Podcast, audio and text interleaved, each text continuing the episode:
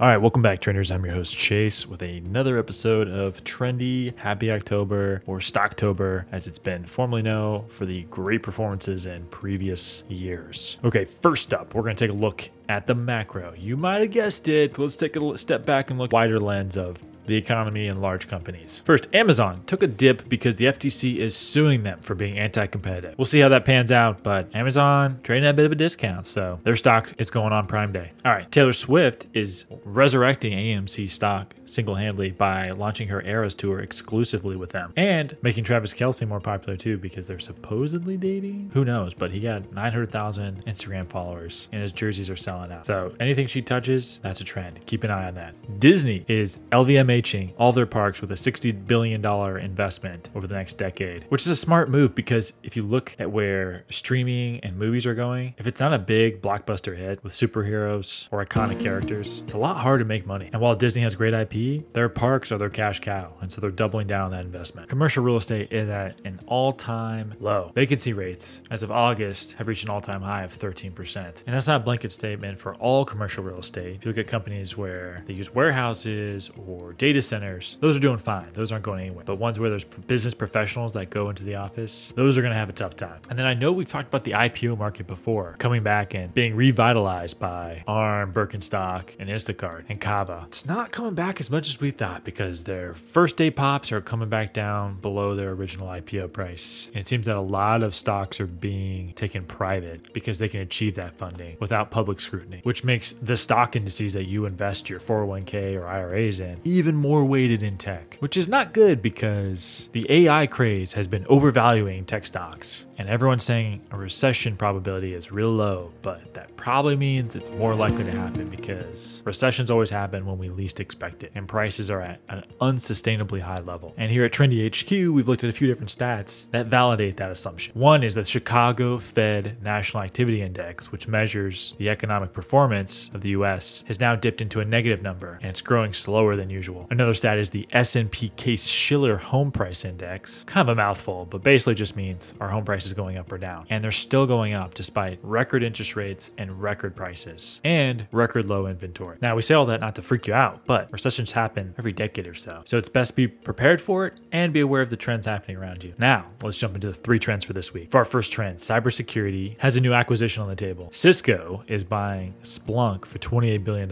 in cash. For our second trend, are harder to find than affordable homes right now, which is so surprising because it's such a lovely profession for some people, but not me. And for a third trend, and part of our assumption of a recession coming sooner than later, is pandemic era savings are starting to run dry. The mini recession we had in COVID was quickly fixed with the band aid remedy of stimmy checks, is now starting to run dry, which means we're going to return back to reality. So all these meme stocks and NFTs and cryptocurrencies are going to come crashing back down to earth. And life is like a grindstone, it'll either pulverize you or polish you, depending on how you position yourself. So we'll dive into these trends and tell you how you should position yourself.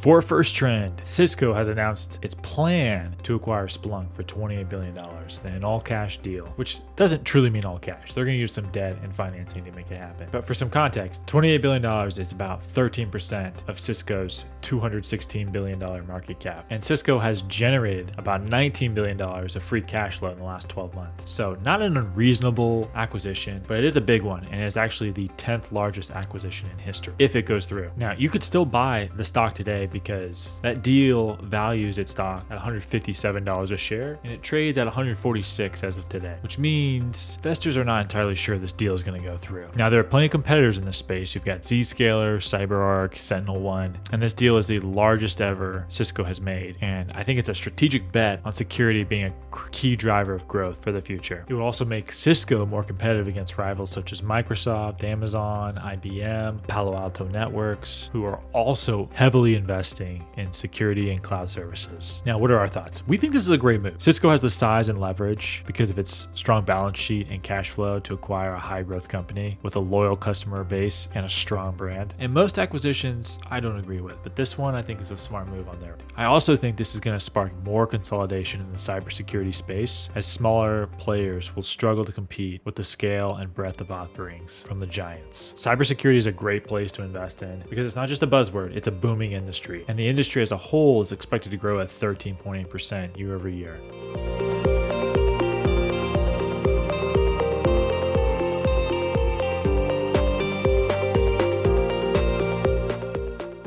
For a second trend, the accounting profession is facing a severe talent shortage, as more than 300,000 US accountants and auditors have left their jobs in the past two years, which, for those of you keeping track back home, is a 17% decline. Enormous. Now, why? So, the exodus is driven by a couple of factors. One is most of the baby boomers are retiring, the salaries for accounting are low, the tasks are mundane, the burnout is high, and the threat of new technology from generative AI could make it obsolete. This shortage does pose some serious risks for businesses that rely on accountants to manage its financial processes and reporting and ensure regulatory compliance. Now, the industry as a whole is trying to fix this issue by revamping its image, using more advanced technology, raising awareness, offering more flexible and career opportunities. But it's a real concern because a lack of accountants could lead to a rise of fraud and corruption in businesses. Accountants are like the referees of the business world who keep the system honest and fair, and without them, it could become a free for all. So if you see an accountant, give them a hug. They deserve it.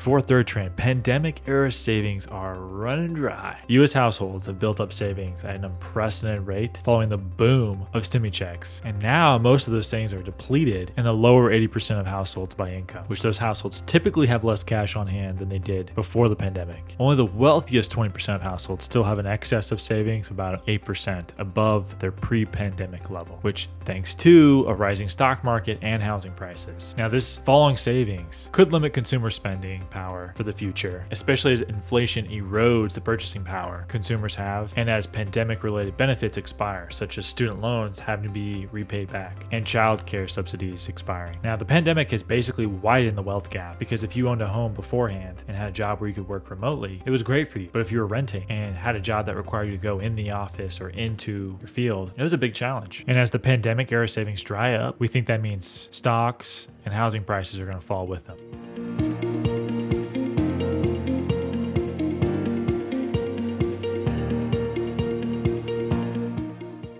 Now for the takeouts. The pandemic has reshaped the world in many ways, creating new challenges and opportunities for businesses and consumers. If you look at our first trend, the cybersecurity space is heating up as threats become more sophisticated and pervasive. It seems like every week we read about a new company that's been hacked, which means cybersecurity companies are not only going to be profitable and more demand in the future, but necessary. Now for a second trend, the accounting profession is facing a talent crisis as accountants leave for other fields or retire, which means their salaries need to go up or we need technology to help supplement that field for the gap we're facing. And for our third and final trend, the pandemic era savings are starting to run dry for most households, which is going to limit their spending power and widen the wealth gap. There was a lot of talk in the news about a K shaped recovery from the pandemic, and this is only going to become more true. So if you are in that bottom 80%, it's time to get lean, pay attention to these trends, and look for smart places to invest your money, especially companies that provide security, innovation, convenience, and value in the post pandemic era. Some of these companies we talked about today, such as Cisco is a great place to start. They pay a steady dividend and have a strong balance sheet. Microsoft, who is a personal favorite of mine because they've become a dominant player in cloud computing, software, gaming, social media, and most recently, AI. They have a diversified revenue stream, a strong innovation culture, a visionary leader, and they also offer a growing dividend, and the company has ample cash reserves. Another one is Amazon. We know we talked about them being sued by the FTC, but regardless of how that goes, Amazon is a leader in e commerce, and they basically have sucked the oxygen out of the room for any e commerce player. They also dominate cloud computing, streaming media, smart devices, and like every other big tech, AI. They have a massive global reach and a loyal Prime membership base. Not to mention, they have a track record of disrupting new markets and creating lots of value for shareholders. Now, disclaimer I'm not a financial advisor and I own shares of Amazon and Microsoft, so I'm incredibly biased. Thank you for listening to another episode of Trendy. I'm your host, Chase Baker. We will see you next Tuesday for Trendy Tuesday. We'll see you then.